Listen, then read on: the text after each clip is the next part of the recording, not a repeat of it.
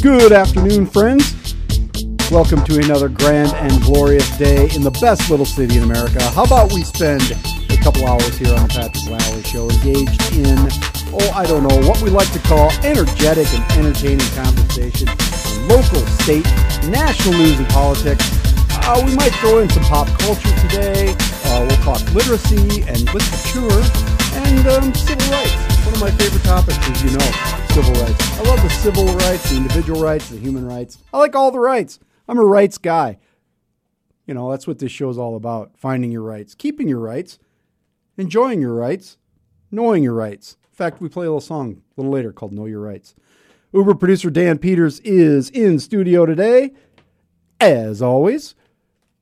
So we hope you will have a good time with us today. Thanks for spending some time on the radio at 11 1140. Information 1000, Information 1000 KSOO. It's been almost a year since that switch occurred. And did you know, Dan, by the way, that we are quickly coming up on the one year anniversary of this program? It strikes me just now as I was thinking about my near flub there with the call letters and such. Of course, I am. So I am acutely aware of the one year tenure of So- this particular program. So you've you've already ordered me a lovely gift, is what you're saying. Don't. Okay, maybe not. There'll be no gifts. Oh, there'll be no money. But on your Yeah, but On on, your your, deathbed. deathbed, you'll receive total consciousness. yes, that's so all. you got that going for you. which is nice. Uh, that's all we ever hope for here on the Patrick Lally Show is total conscious. Well, not even just like three quarter consciousness. That, that's what the sort of minimum level is, and we rarely get above that. Uh, yeah, but thanks for spending some time with us out there. If you're driving around in your car with the windows down, listening to Information 1000, or perhaps you're streamed live at KSO.com, maybe on the KSO branded mobile app, that's the one you got to go get, people. And remember, you can always follow along on Facebook Live or our Twitter account at P Lally Show. P Lally Show. Uh, so the one year anniversary of this show uh, would be June 19. What day of the week is that? I think we went on the air for the first time June 19. So the Monday is June 18. So to be a Tuesday. That's all right. Tuesdays. Well, we maybe do like a, you know, kick off the week with a uh, year long, you know, a week long celebration of the anniversary of the Of course, then there would be a Pat Tuesday, as the common man so has dubbed during the course of this past year during during the uh, Weird Friends segment on this show. Pat Tuesday. Maybe what we should do is like do uh, kind of a best of thing. You know, the best of weird friends one day. You know, the best of political interviews. Wow, that would be quite the deal. The best of me losing my mind. We got all that somewhere, cataloged, indexed, easily uh, at our fingertips. E. I, maybe we don't want to go back and listen to some of those shows. Uh, maybe we'll just play the beginning, the first day we went on the air. That might be kind of scary too. Let's not do that. I yeah, I- just reminiscing. You know that that's kind of the uh, the thing. The stories get better over time Yeah. instead of the actual accounts. I think I, if I went back and listened to them, which I haven't done, I might sound like you know, like a rabbit on meth. Everybody, welcome to the show. Ah! No, no, no. I because because remember we were in different positions. Oh, you were that's kind right. of learning, Yeah. and and the, you have definitely grown in your skills Oh, thank you, at Dan. being able to operate things. Thank you, Dan. I appreciate that, and uh, hopefully slow it down a little bit. You know, just take a breath every once in a while and enjoy yourself. Anyway, thanks for being here today. We'll uh, we'll start gearing up for the one year anniversary. People, maybe you have uh, messages, anniversary messages that you'd like to send our way. That's fine. Uh, suggestions, uh, critiques are always welcome. Um, hey, you know what I saw in the news, Dan? The trolley saved. Do you know this? I this? did know the trolley was saved. Uh, yeah, so big money on the trolley. No, it's not big money. Uh, the downtown Sioux Falls has been running the trolley uh, down there around the, the sites uh, of the dear greater downtown area for a few years now. Uh, before that, was run by the city, and the city didn't want to run it anymore because it was too expensive. So downtown took it over, and then they were like, "Ah, we can't." But they got uh, Sanford, Howalt McDowell, and is it Lewis? Lewis Drug. I think Sanford Howalt, McDowell, and Lewis Drug pitched in, and they're uh, they're going to keep that baby going for another year, which is nice. I mean, it's good. It's easy. It's free. You know, or maybe it was a dollar. I think it was a dollar or something like that. I can't Yeah, remember. Yeah, one dollar. You get on, and uh, it takes you to all the all the hot spots in downtown Sioux Falls, down to Falls Park, back up, all over the place. So we're happy about that. Big big doings. The other the other what what? Oh, Dan's Dan's I'm looking at the sheet now. uh, he's Yes. referring. He's doing some study. the hop on, hop off historic tours, two dollars for adults. two bucks. Two $2. bucks. But you and so so the guy at the uh the or the the person who is taking the taking the money was I want my two dollars for you better off dead Uh, fans. I made a uh, I made a uh, uh, I want my two dollar reference from Better Off Dead the other day, and completely fell on deaf ears. Oh my. Now everybody in that particular group of people was not familiar. I have taught my children well. I showed them the clip. That's good. So they they know about two dollars. I want because my two dollars. my kids, if they forget lunch, if they don't take lunch to school with them, Yep. they call them, Dad, I forgot my lunch. Two dollars. oh my gosh. And then the secretary says, more people should do that. Make their kids accountable because if they forget their lunch, it shouldn't it shouldn't be free ride for the parents to give to give them their stuff. They, Two dollars. I like that. I like that. So they have to pay you two bucks. They pay me two dollars. Oh my! Couldn't they just buy lunch? Two dollars. This is much better because you make money off the deal. yeah, and then I can relive the better off dead thing. That's great. Uh, you know, the other thing that's saved or found, or the Poets Table, if you've been following this saga from the Black Hills that blew up over the weekend, I was going to mention it yesterday. I don't think I got to it. Uh, so, and it was atrocious. All right. So there's video of these two women sawing the Poets Table in half. Oh no. Yeah. And there's like, you can hear it on this video on Facebook. Well, at least they did it the natural way instead of taking the chainsaw up to the poet's table. And And then they carried it down in two pieces, right? And there's pictures of these of women carrying these. So they find the women, and uh, uh, it was the stuff was kind of busted up, and they, but they said, well, they just thought it was desecrating the hills, that it was unnatural for it to be up there.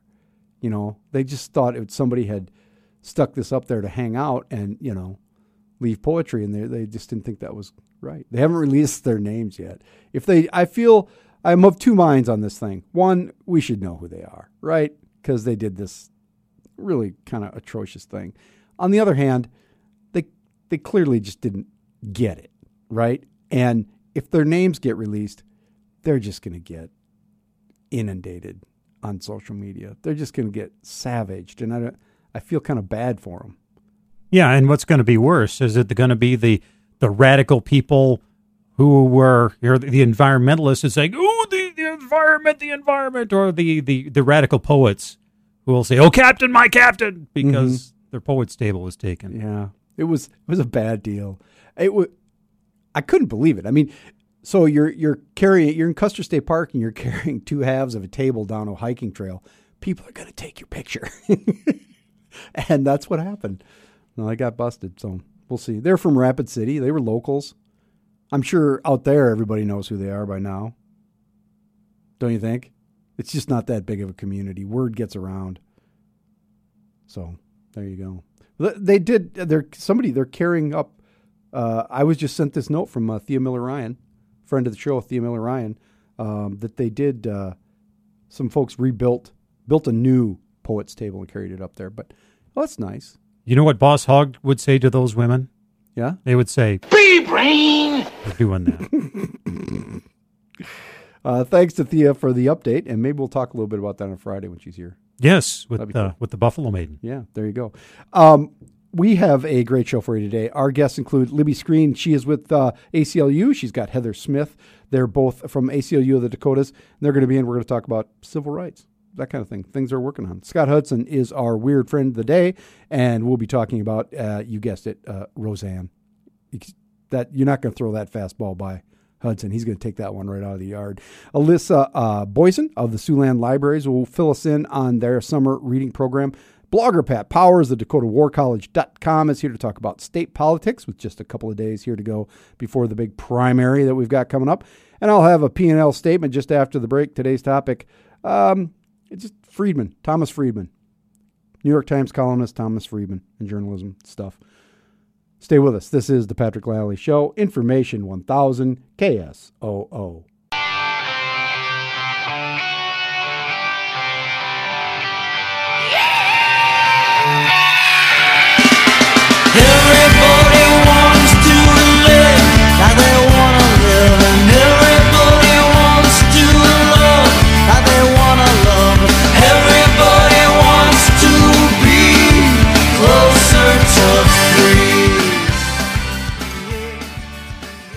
Three twenty on the Patrick Lally Show. Information one thousand KSOO.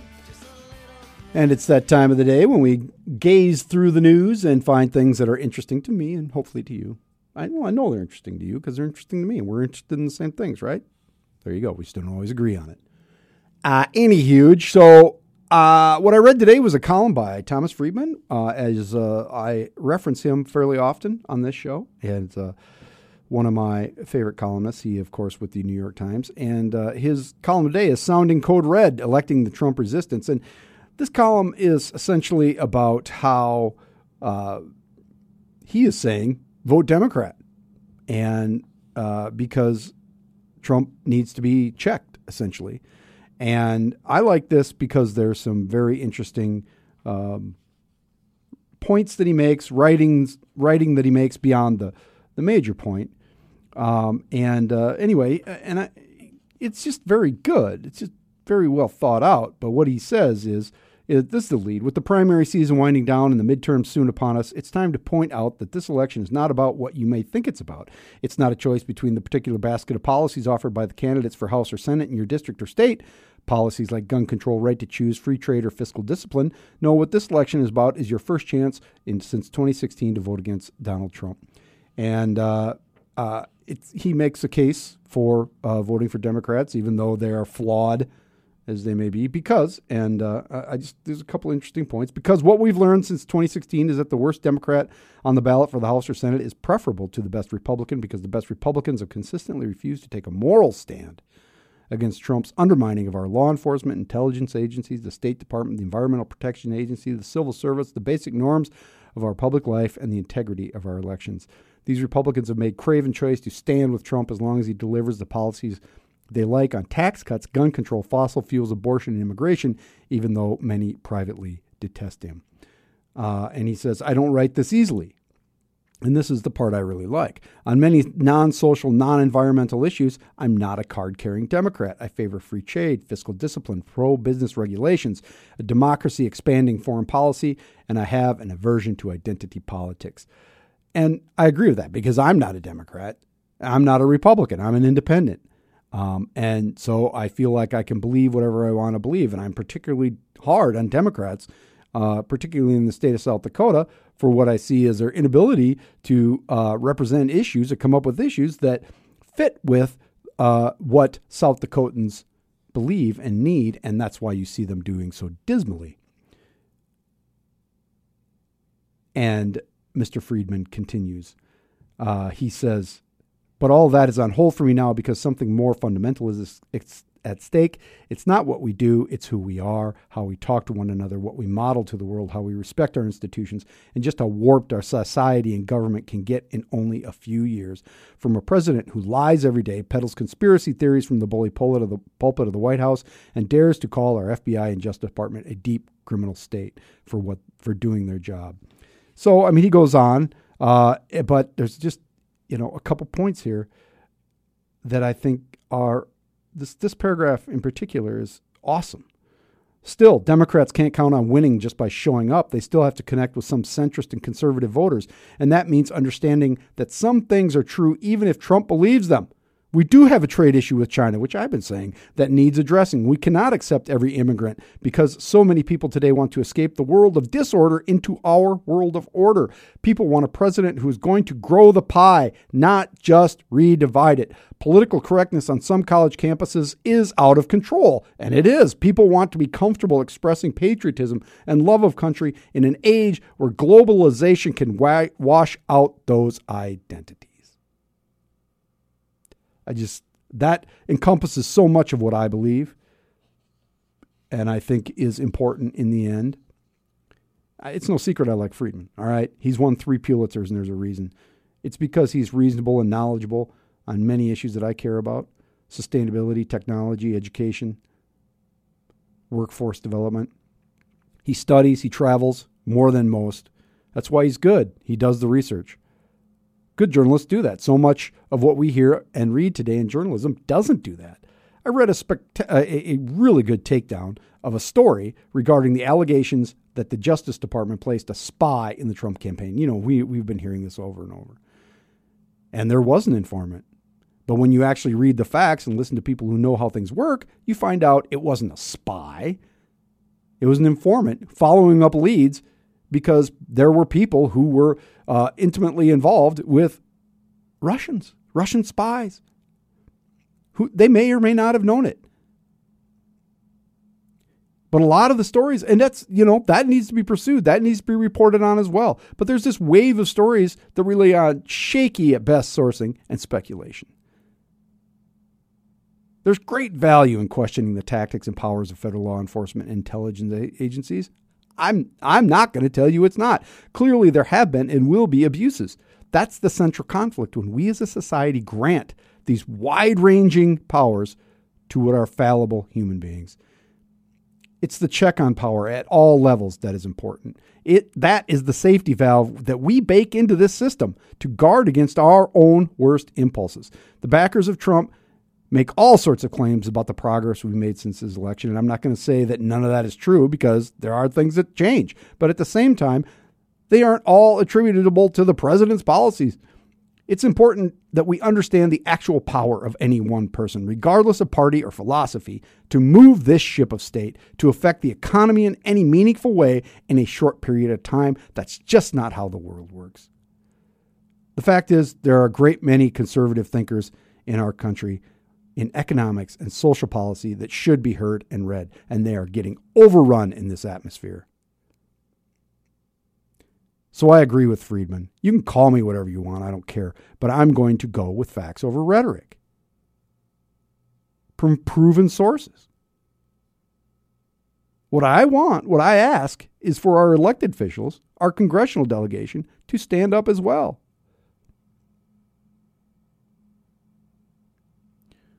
That's the bottom line on today's P&L statement. Agree or disagree with me, you can reach me, patrick at kso.com. I'd love to hear from you. Follow us on the Twitter, at P. Lally Show, as always. We're going to come right back after the news and weather with Mr. Dan Peters and chat with Scott Hudson and Weird Friends. Little Roseanne action. You knew it was going to come. This is the Patrick Lally Show. Information 1000 KSOO.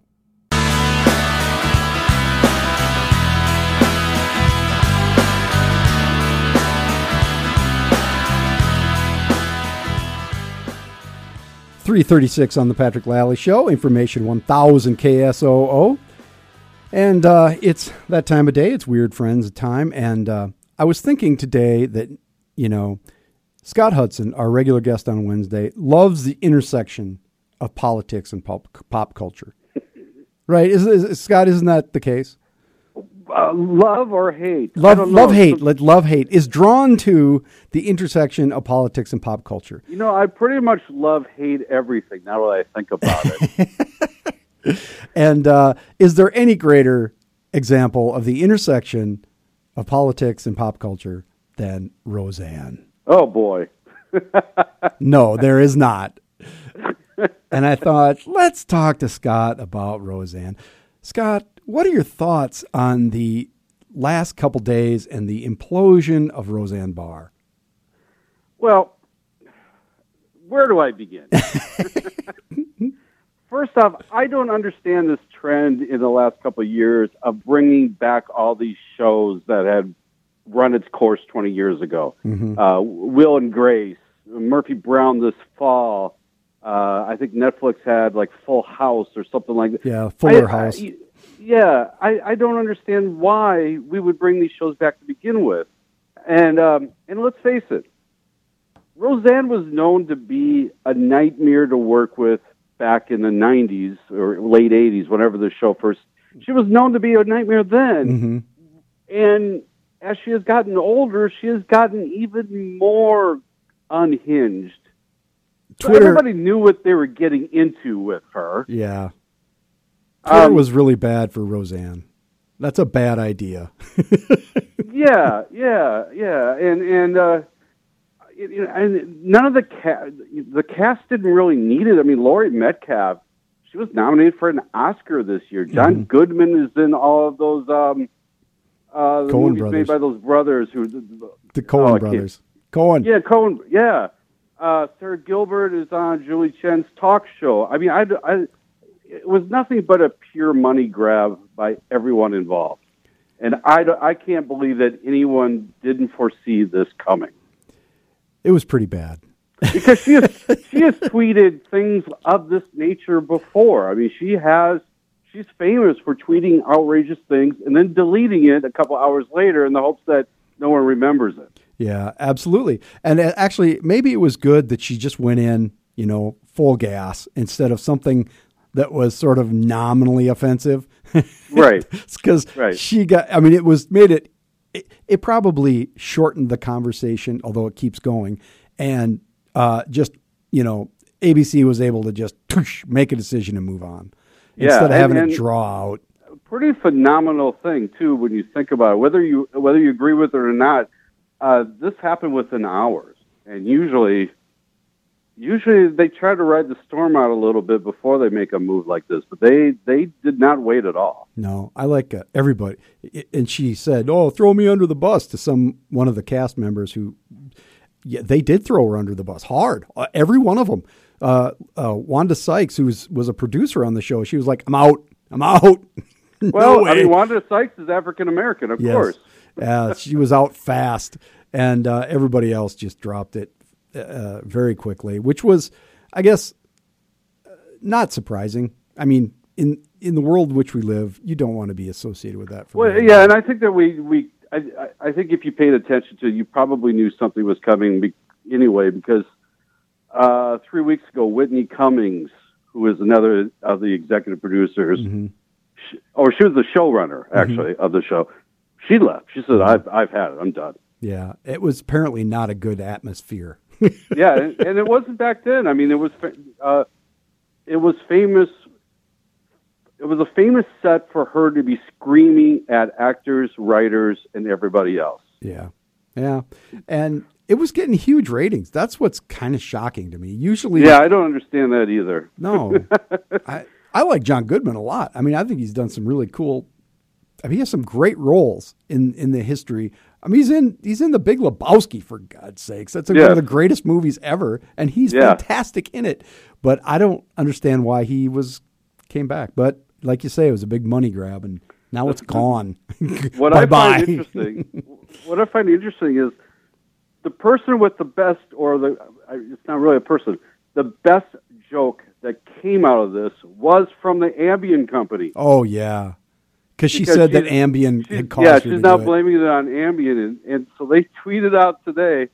Uh, side, there is no racism is not a side effect of Ambien, or something along those lines. no, that was one of the known side effects of Ambien is not racism. That's hilarious. That's funnier than anything Roseanne probably said on her on that entire run of the show. yeah, it was pretty good. Um, you know, but that's you should.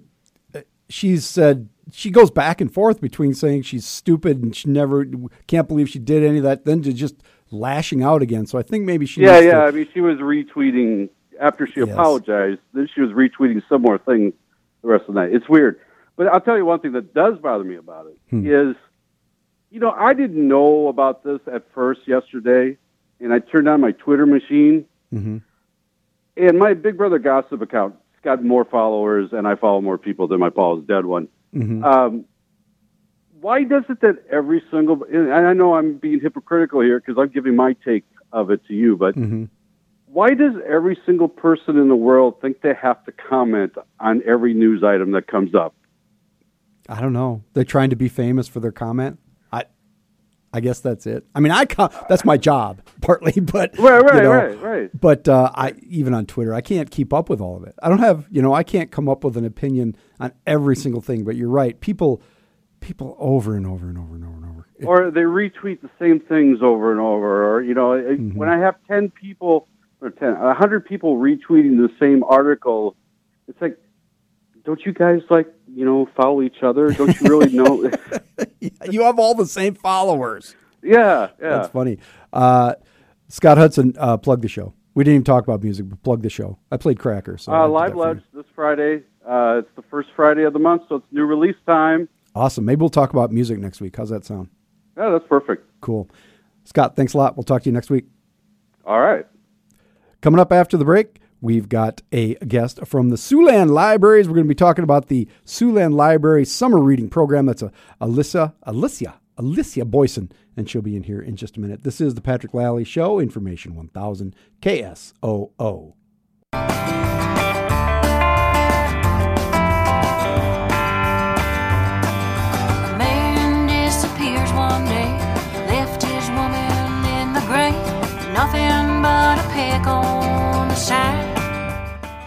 347 on the Patrick Lally Show, Information 1000 KSOO, and I'm very happy to have in the studio because we love reading on the Patrick Lally Show. Everybody knows it. We talk about books all the time on this show. Uh, Alicia Boyson, Boyson, I I almost messed that up. Boyson. You're so worried about the first I- name that you I got the last name. I got the easy part wrong. Boyson. She's the branch librarian in the Siouxland Library, uh, Siouxland Libraries system here in the greater Minnehaha County area. Right. Uh, Alicia, thanks for being here today. Thanks for having me. You are here because uh, summer reading is a huge deal. Yeah. And you've got a big event on this Friday. Tell yeah. us about it. Yeah, so we are kicking off summer with a big event downtown at our main um, downtown location, um, and kind of in conjunction with First Friday. So we'll um, have some great programming starting downtown at six o'clock. Oh, that's great. So, uh, first Friday is this Friday. Yep, yep, And the it's a first. big dang deal downtown. It is. um, every first Friday. Uh, what are you? What What's the event? What's going to happen at this thing? We're going to be handing out books. What are we doing? So what we're our main focus is to get people signed up for our summer reading program. So we have a program this summer for kids in kindergarten through fifth grade, and then kids entering sixth grade through um, seniors in high school. So we have our kids and our teen program, and um, beings are down there signing up for our reading program. We have a lot of fun things for them to do as well. So for our teens, we're going to do an escape room, and it's Stranger Things themed. Yeah. So I'm not sure if you're familiar with the show, but I it's a big am. deal. I am huge fan. Yeah, and so then for the younger kids, we've got a family coming up here from Iowa. They're called the Hanson family. They do lots of fun things like juggling, riding unicycles, riding the unicycles while they juggle. Sure, because who can't do that? Right. I mean, it's so it's so easy. I mean, especially on like a seven foot unicycle that they have. So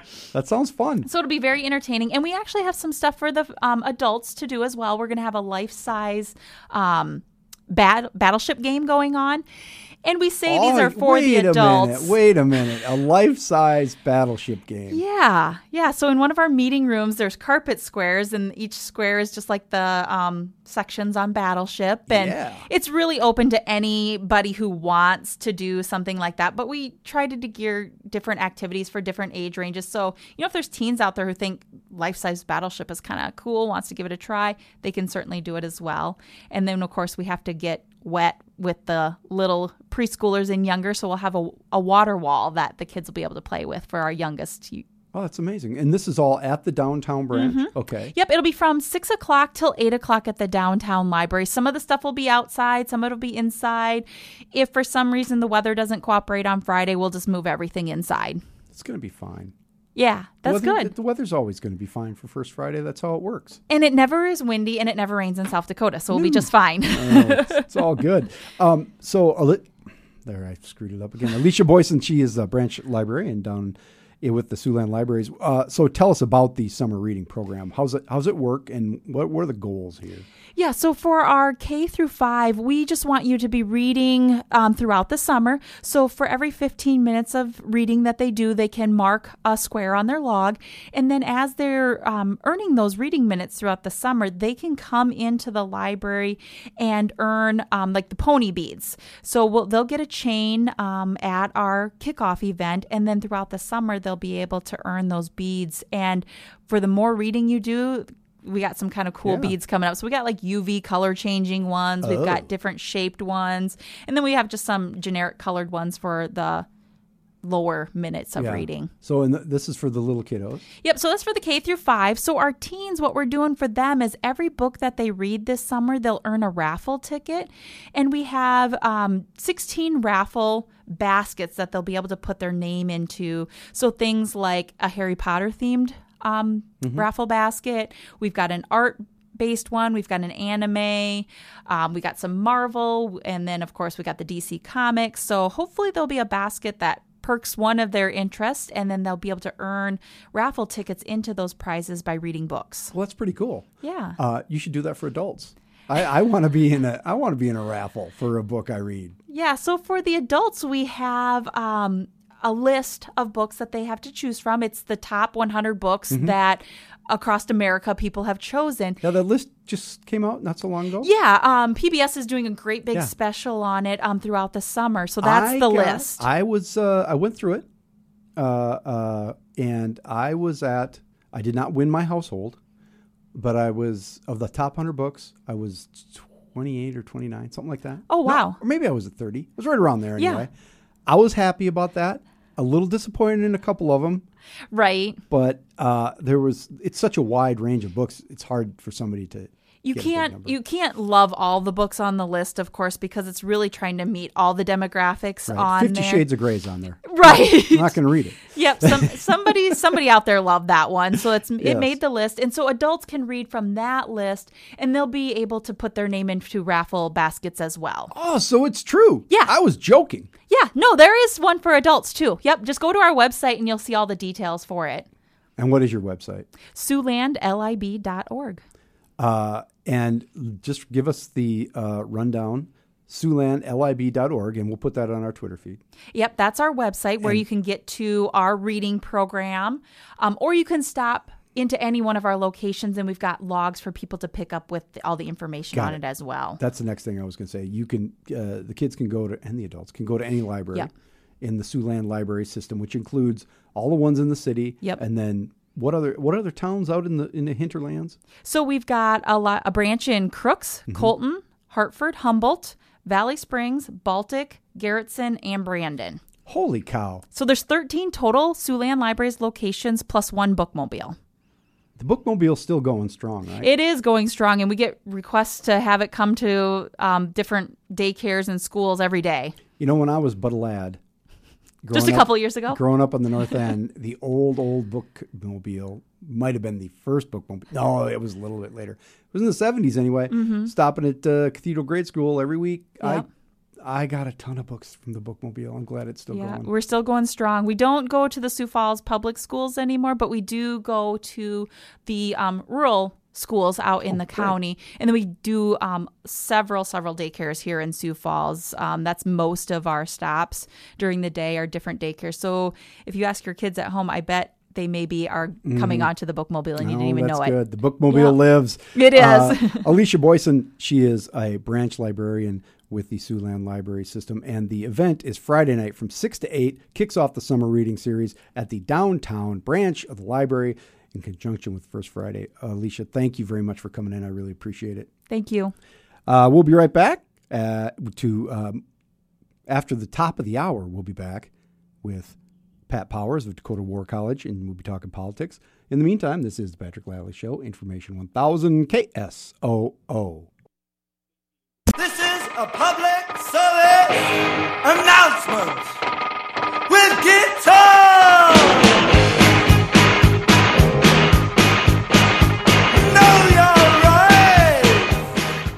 358 on the Patrick Lally Show, information 1000 KSOO.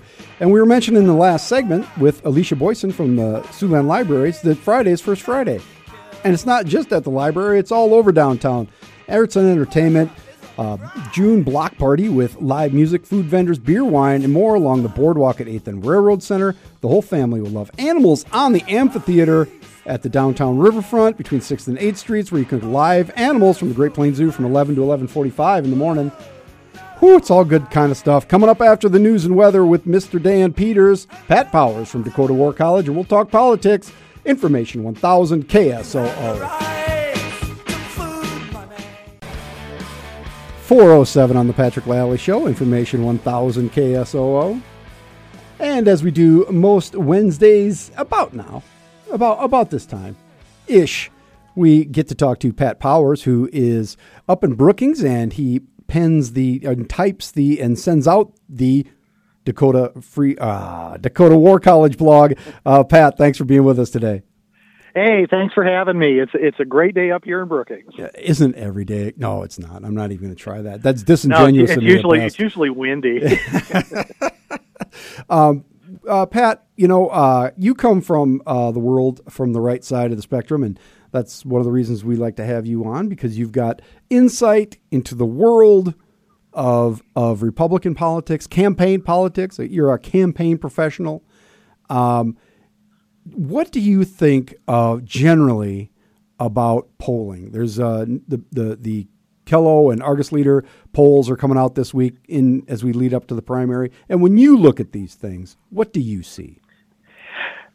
you know, it's polling is, is kind of a it's a tougher animal than it used to be. A lot of and a lot of that's due to the use of cell phones, but uh, you know, it still helps give you a, a general area of of where you might expect to lie.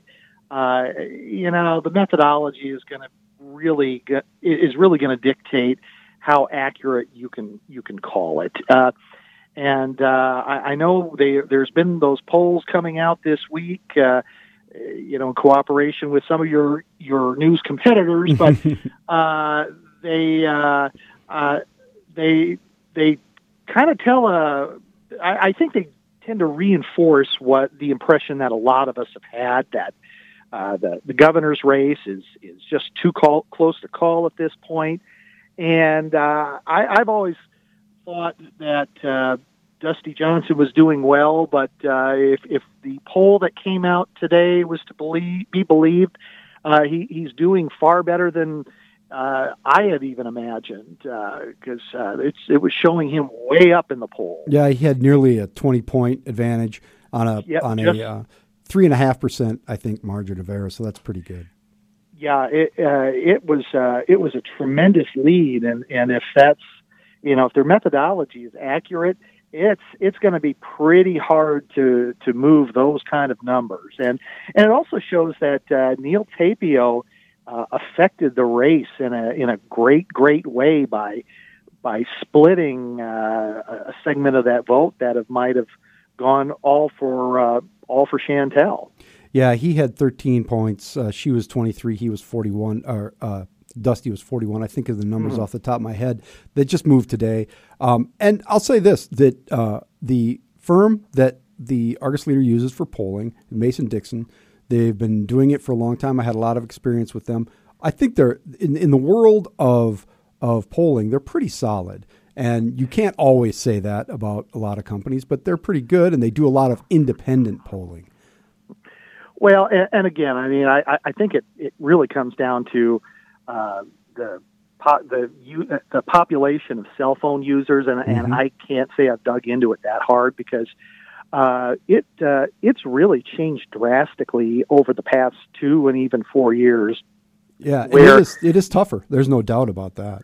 Well, and and polling, uh, and it's funny, polling in some cases has got gotten so tremendously cheap that uh, they're they're starting to advertise it for state legislative races. And I say this as somebody who gets asked about the services there, where I can go out and access a poll for state legislative candidates very inexpensively, but when you start adding in the cell phones because of trying to meet the regulations and laws, that's where the costs skyrocket, and that kind of gives you the difference between a a basic bench line poll of landlines and uh, a more accurate poll taking into account the heavy user the users of cell phones who uh, most pe- uh, many people or, or if not most have, have cut uh, cut landlines at this point.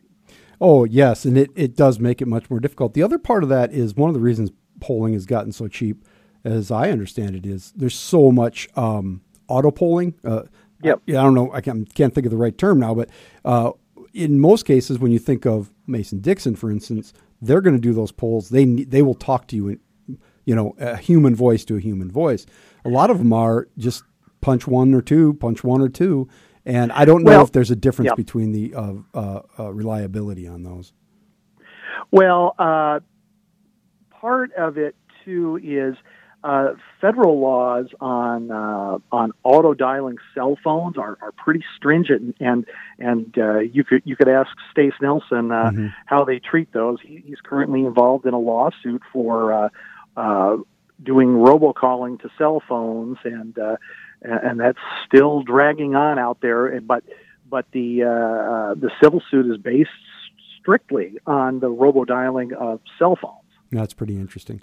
Um, we're going to come right back and talk more with Pat Powers uh, from the Dakota War College blog from up in Brookings, and uh, we'll talk a little bit more about state politics as we move into the final days of primary season. This is the Patrick Lally Show, Information 1000 KSOO.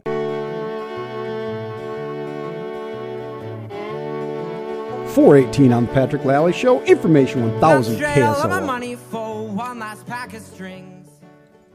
And we continue our conversation with Pat Powers. He is the blogger up in Brookings who blogs under the Dakota War College URL and uh, space. Uh, Pat, um, we were talking about uh, polling. There's polling coming out this week in the big races here in the state of South Dakota. Um, I'm curious, as a campaign professional, and uh, you still are. uh, Blogging doesn't pay the bills up there in Brookings, does it, Pat? Uh, you know, I, I do lot I, I do lots of things. yeah, that's right. Oh, you have political ads on your on your website, right? I do. Yeah, you I so do. you you take you take some uh, uh, income from your blogging, but you also work have worked in the in the business for a long time. And I'm I'm curious what polling is like when it's done by campaigns and how it's different from maybe the polling that the public sees done by media organizations or what have you. Well, it's it's actually not that not that terribly different. Although you're going to have more in depth information, and and you're often going to see more uh, more of what we call the cross tabulations, uh, where you you look at the universe of uh, certain voters who who have one point of view and and their likes and dislikes and, and how you can potentially move them.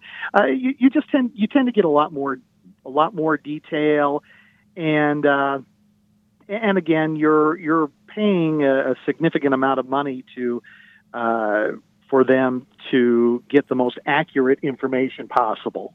So on, Uh, a, on a big statewide campaign like a uh, a gubernatorial race or a congressional race or something, how often would a campaign typically uh, poll if they have the money?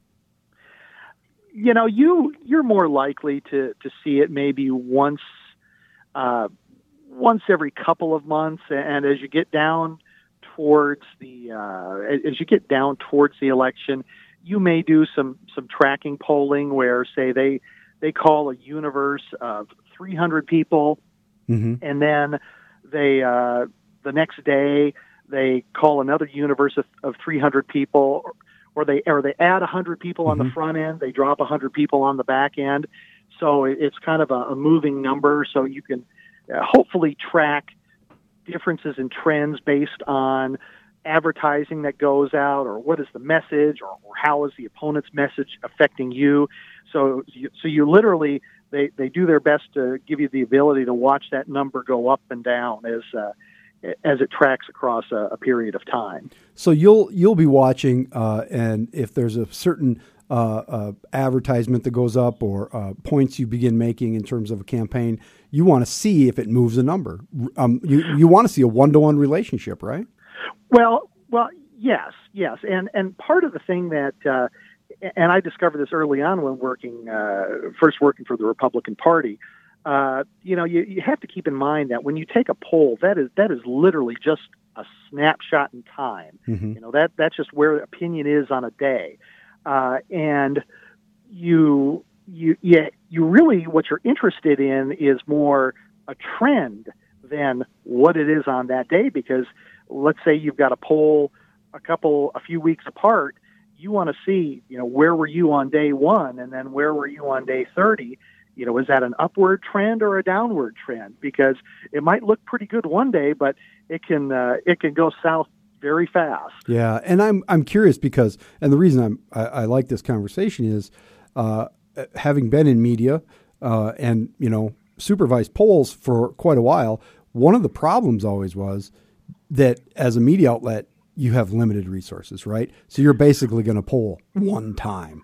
So I look Well, at I, and I look at this race. This these races, the polls are coming out. I think the polls were done like May 21 through 23 or something like that. uh, I actually I think it was May 21st through 25th Okay. So so it's it's pretty recent data, hmm but but again, it doesn't it doesn't show us the uh, where the number is changing. And, and I and I would I think it's safe to assume that all those numbers are going to tighten up as you get closer to the election. hmm Um, you know, I the big thing is you, you watch for big big downward trends because that could spell trouble. Yeah, and uh, so for instance, uh, you know, in the in the governor's race, we don't know. I mean, the poll says that they're basically in a dead heat, and everybody feels like it's a very close race. But uh, we've been getting uh, Kristi Noem has been moving a lot of advertisement and a lot of rhetoric on uh, Marty's involvement in in uh, uh, EB5 and Marby, Marty's involvement in Gear Up and Marty's involvement in, in uh, today. I just heard an ad for uh, uh, the case up in Aberdeen with the uh, sexual harassment suit. So we Yes, don't ac- know. Actually, I was I was expecting uh, that issue to drop here pretty fast, and and the, the campaign did not disappoint. They uh, I, they they just opened up that one, and so you know it remains to be seen how uh, how that affects the numbers. Yeah, it's very interesting. Polling is really fun, uh, and it it really can tell you a lot, but it's also dangerous, isn't it? Well, and again, you you don't want to make assumptions based on that snapshot in time. And, and for the example I hold out, I uh, I worked with the uh, state Republican Party on some polling for a state legislative district, probably about a week or two before the election, back with uh, Walt Bones when he ran against Roberta Rasmussen. And so we we did a poll on. We went down in a weeknight and we uh, collected the information and we we came back and then we uh, tabulated the data and sent it to him and he he show, showed that uh, you know that she was you know 10 points off from him and he used that he, he took that as a signal to kind of sit back and, and maybe he didn't have to spend the money and work as hard well but it really didn't show that that number was tightening up fast Mm-hmm. and it was it was headed in the wrong direction for him but you know there was still a good distance between him and and you know he he should have taken that as a signal to keep working hard and, and instead of taking the next week or so off Always run like you're five points behind, right, Pat? exactly Yeah. Um, did you ever have a case where you uh, uh, you had some polling and you, you felt good about it, and then it just turned out to be wrong? Does that happen very Yeah, often? You know, and I, I've never, I, I have to say, I, I've never, I've never run into that. Um, you know, there, there's a few pollsters out there who have a, who have a tremendous reputation. Uh, one of the, one of the ones that everybody in South Dakota tries to work with is uh, uh, Glenn Bolger with Public Opinion Strategy Mm-hmm. and uh, they're they have a reputation for being among the best, and and you'll see that because uh, they often show up on the uh, campaign finance reports for for Senator Thune and Senator Rounds, and you know they're they're going with the people they know the best who have a lot of experience in South Dakota. Yeah, trust is a big factor in that, isn't it? Oh, absolutely. Because you, you get a bad number, and you're not going to go to them anytime soon. And and we've had some polls in the past few years, such as uh, oh the the group that came in and did the uh, poll with uh, Governor Daugaard and uh, Scott Heidepriem that showed Heidepriem up Yeah. going into the election, and and, it didn't work out that way. No, it was a. If it was true, it was only true for a very short period of time. Correct. Uh, Pat Powers, he is a blogger out of Brookings at Dakota War College, and we like to have Pat in about once a week to talk politics. Well, next time we talk to you will be after the election. We'll do a post mortem. How's that sound? That sounds great. Cool. Thanks a lot, Pat. We'll talk to you next week. Thank you, Patrick. Coming up after the news and weather with Mr. Dan Peters, we'll chat with a couple folks from the ACLU, uh, Libby Skarin and uh, Heather Smith, and they'll be in here in just a moment. This is the Patrick Lally Show, Information 1000 KSOO. 434 on the Patrick Lally Show, Information 1000 KSOO. And we have in the studio with us today two representatives of ACLU of South Dakota, American Civil Liberties Union. Do you still call it that? The American Civil Liberties Union of South Dakota. Libby, uh, sk- see, I, I Skarin. screen. I just choked it. I have had a time with names today. It's been one after another, and they're just unforced errors. Libby Skarin, who is policy director for the ACLU in South Dakota, and Heather Smith, executive director of the ACLU in South Dakota. Ladies, thank you very much for being here. Thank you for having us. Yeah. Um, so I uh, am. I remember the ACLU in South Dakota uh, back in the old days. Okay, and many many years ago. We're talking about the 1980s. Okay, hold on. Way back in the dim mists of history, I was actually on the board, local board of ACLU. It's a true story. And uh, Charlie Abourezk was involved. He's out in Rapid City now. But we had no like. It was just like us. It was, not, and it didn't last long because we didn't know what we were doing. And then, uh, uh, but now you guys are like a, a up and running, full time, powerful organization. Uh, when did this start? How many people you got now, and when did? How did that all come together? Yeah, we have uh, six pe- six full time staff people um, on staff in our Sioux Falls office, and then we really hit our stride um, in 2014, and that's where we've staffed up. And uh, since then, we've grown considerably in terms of the staff numbers that we have, but also in terms of the work we're doing. I, I think our issues have been more diverse, and you've probably heard more about the ACLU lately. So, whether it's in the legislature or through some of our litigation we're doing, and then we're amping up a lot of our uh, community outreach and public education. So, you'll see a lot more of the ACLU, and, and hopefully, you'll see our name um, in different venues. Why? Uh, why? Uh, that was Libby. Uh, I'm sorry, that was Heather Smith. See, I'm losing it today. Dan, can you just come over here and take over the show? No, no, you'll be fine. Okay, that's good. Um, Heather Smith uh, talking there. Um, why did the ACLU decide that uh, the organization wanted to have a much more vigorous presence in South Dakota? I think the presence of the uh, American Civil Liberties Union in, in states like South Dakota is even more important than some of the larger states where they have a bigger population. Some of the civil liberties and civil rights issues we're fighting um, in South Dakota are really basic rights. So you look at the anti trans bathroom bill. Um, a couple of years ago, and we're looking at just um, not harming students, making sure that they have equal access to, you know, live their lives. Um, and then there are other issues like you know abortion rights without a bunch of restrictions. We have one of the the most restrictive states for abortion rights in the country, and really um, we're we've been holding a lot of ground. Um, and the reason for the growth really is that we have decided that um, we're tired of holding ground and we're ready to do some offensive work. So you'll see us playing a little bit more um, in the political realm. And um, where's the money come from? I mean, how do you pay the bills? Yeah, we have um, all individual donations or foundations, and then we also get some support from our national office. So, how roughly how much of it is local versus uh, national money? Um, it's about split. Okay. Um, and has that grown? The, has the local portion grown now that you've had a presence here? Is that it, you know raised awareness that kind of thing? Yes, absolutely. In the last year, um, our membership has quadrupled.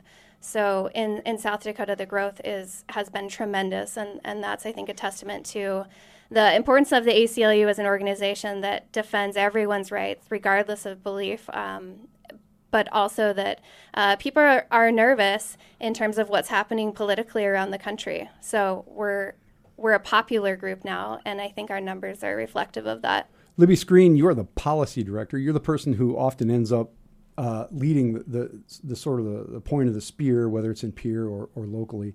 Um, the uh, is it hard? The, the two issues that you brought up, trans bathroom and abortion rights, uh, they you see them as a civil right or a, a personal liberty. Um, a lot of people see those as social issues. How hard is it in South Dakota to separate the notion of uh, a constitutionally guaranteed civil right versus what people believe to be morally correct? I think it can be hard, um, especially at the get go when you're first starting off introducing someone, especially a legislator or an office holder, to the idea um, of transgender rights. That sounds like a scary thing, right? And I think people have a little bit of a knee jerk reaction.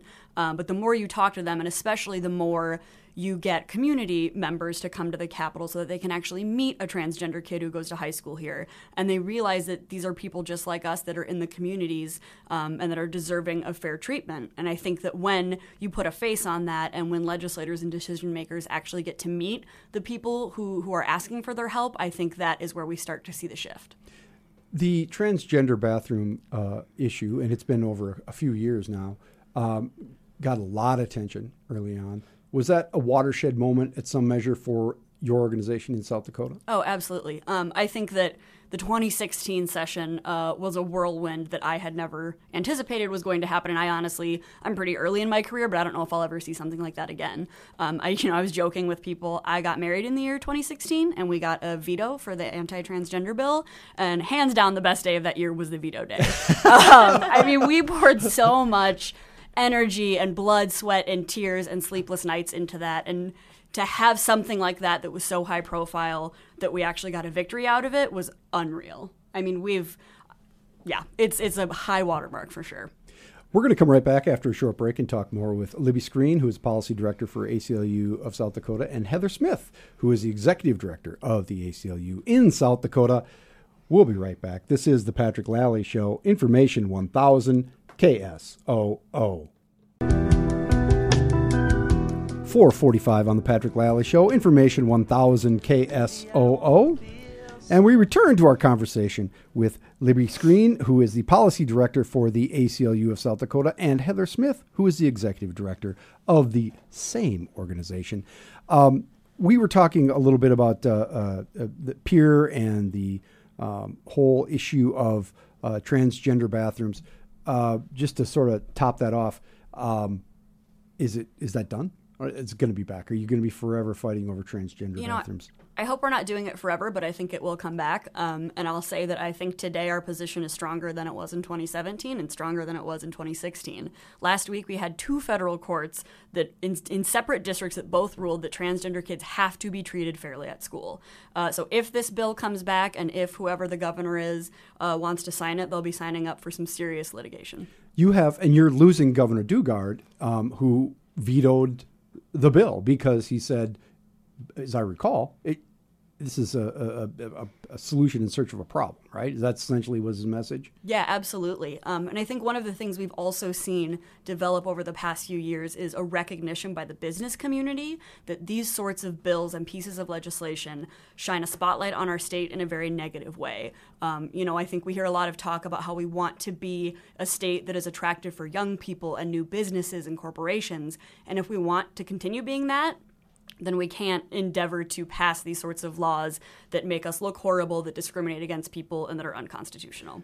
In fact, the business, some of the business organizations actually uh, opposed the bill, didn't they? Yes, I mean, yes. Um, yeah, uh, towards the end of 2016, right before the veto happened, I think some of the business organizations got on board, and then absolutely in 2017 um, and in 2018, the business community was there and they were ready to advocate strongly against that legislation. Um, how do you, uh, when you get involved in these discussions, because you come at this from a uh, civil rights position, which is constitutionally guided.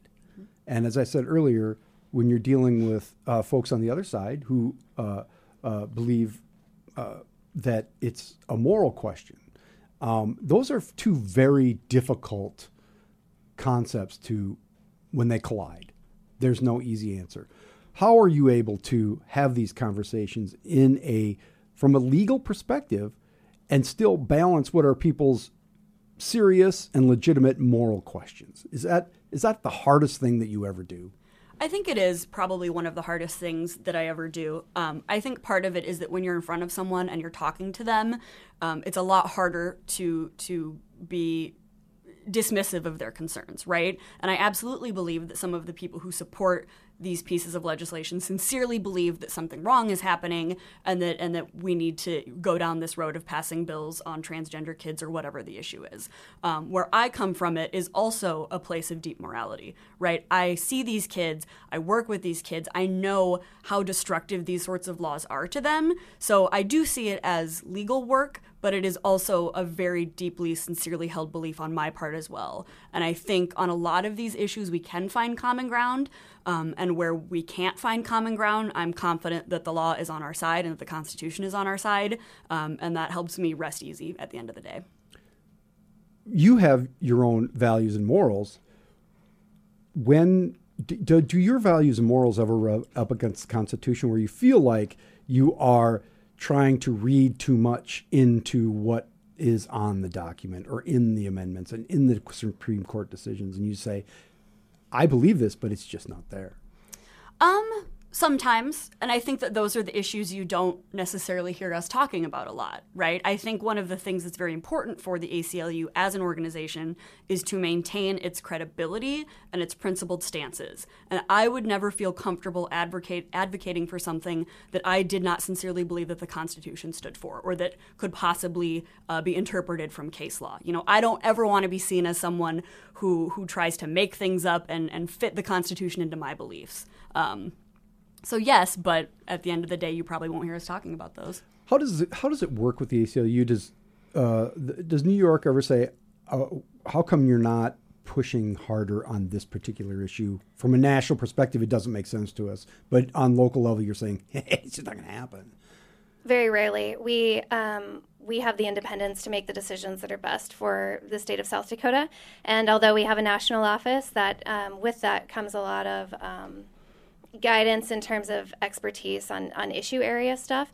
But in terms of strategy, uh, the strategy of the ACLU of South Dakota comes from here, from us mostly, and um, we're really looking at what impacts the community and the state as a whole rather than um, what someone in New York might be thinking we should do. Do you ever see what National's doing and going, I hope that doesn't get in the paper here because it's just going to make us look bad? Not really. I'm sure, I mean, you know, there are definitely different ways of approaching the same principles. Um, you know, sometimes we'll look at the way California is talking about their issues, and we're like, okay, we're in South Dakota. We need to talk about things in a way that makes sense to our neighbors and our friends, and we can't, you know, just kick down the door and be super aggressive and maybe take some of that coastal in your face. Uh, we don't think that attitude is super helpful for us here. But the constitutional principles have to remain the same. There are a lot of different roads to take to get to the same end goal. The principles remain the same, but but the way you go about making change differs depending on where you are. What's on your horizon? Uh, we, I should say, we're here with Libby Skarin and uh, Heather Smith of the ACLU of South Dakota. Uh, what's what's coming up, Heather? What's what? Who's going to take this question? I'll take it, Heather. Good. Um, we are going to be launching a really exciting campaign where we're looking to draw attention to the power of a prosecutor in South Dakota to make decisions that impact people's lives in terms of incarceration. So, um, Libby, do you want to talk a little bit about like the goals yeah, of it? or- Yeah, so I think one of the things that I have learned a lot over the past four or so years lobbying is just how powerful an attorney general is and just how intricate their role is in state government.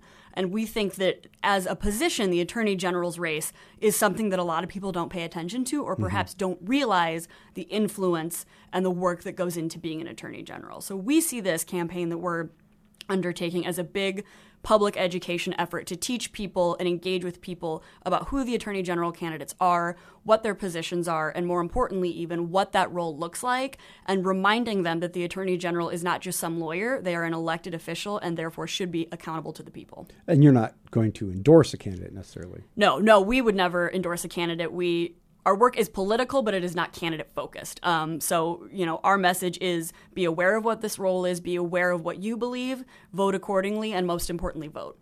And the attorney general race is interesting because there is a, a a race in the Republican Party for the nomination, but it's not on the ballot. It's a, and so you'll start this process after the party conventions because there's also there's two Democrats. I think there's three Republicans and two Democrats. There's a lot of attorney general candidates this time. Um, so there'll be a lot of conversation. But so you'll start after the convention sometime, or when? Yep, I think that'll be about June 20th. I think is the when the Republican convention. It's later than the Democratic convention, or maybe I have those backwards. Mm-hmm. Um, but once we know who the two candidates are, that's when we'll start really talking about the issues. And uh, if people want to get involved, you said your your membership has has quadrupled. What what is it now? Can you tell Uh, me? it's 5,000 members ar- across South Dakota. That's pretty good. And so, if people want more information about the ACLU in South Dakota, where do they go? We have a brand new great website, www.aclu.org. Our local website is aclusd.org. Um, You're right. We don't go to our own website. We'll put both of those on the uh, Twitter feed for folks if they need to differentiate. They can they can figure that out. But uh, lots of information there, including membership and contact and all that good stuff. Yes. Facebook too. Follow us on Facebook, um, ACLU of South Dakota. Uh, we also have active Twitter feeds. I'm on Twitter um, at Libby underscore ACLU ACLUSD. Got it. Uh, Libby Skarin and Heather Smith of the ACLU of South Dakota. Thank you very much for coming in this afternoon. I really appreciate it. I'm sure we'll talk again real soon. Yeah, Thank love you. To. Thank you. We'll finish up here in just a moment. This is the Patrick Lally Show. Information 1000 KSOO.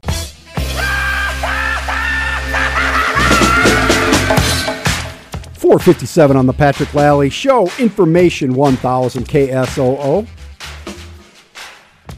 You know, there's a couple of big things. I said earlier, the first Friday is Friday. Well, on Saturday, there's two, two things that are you need to know about. First, at 8:30 is the 5K Purple Stride for pancreatic cancer.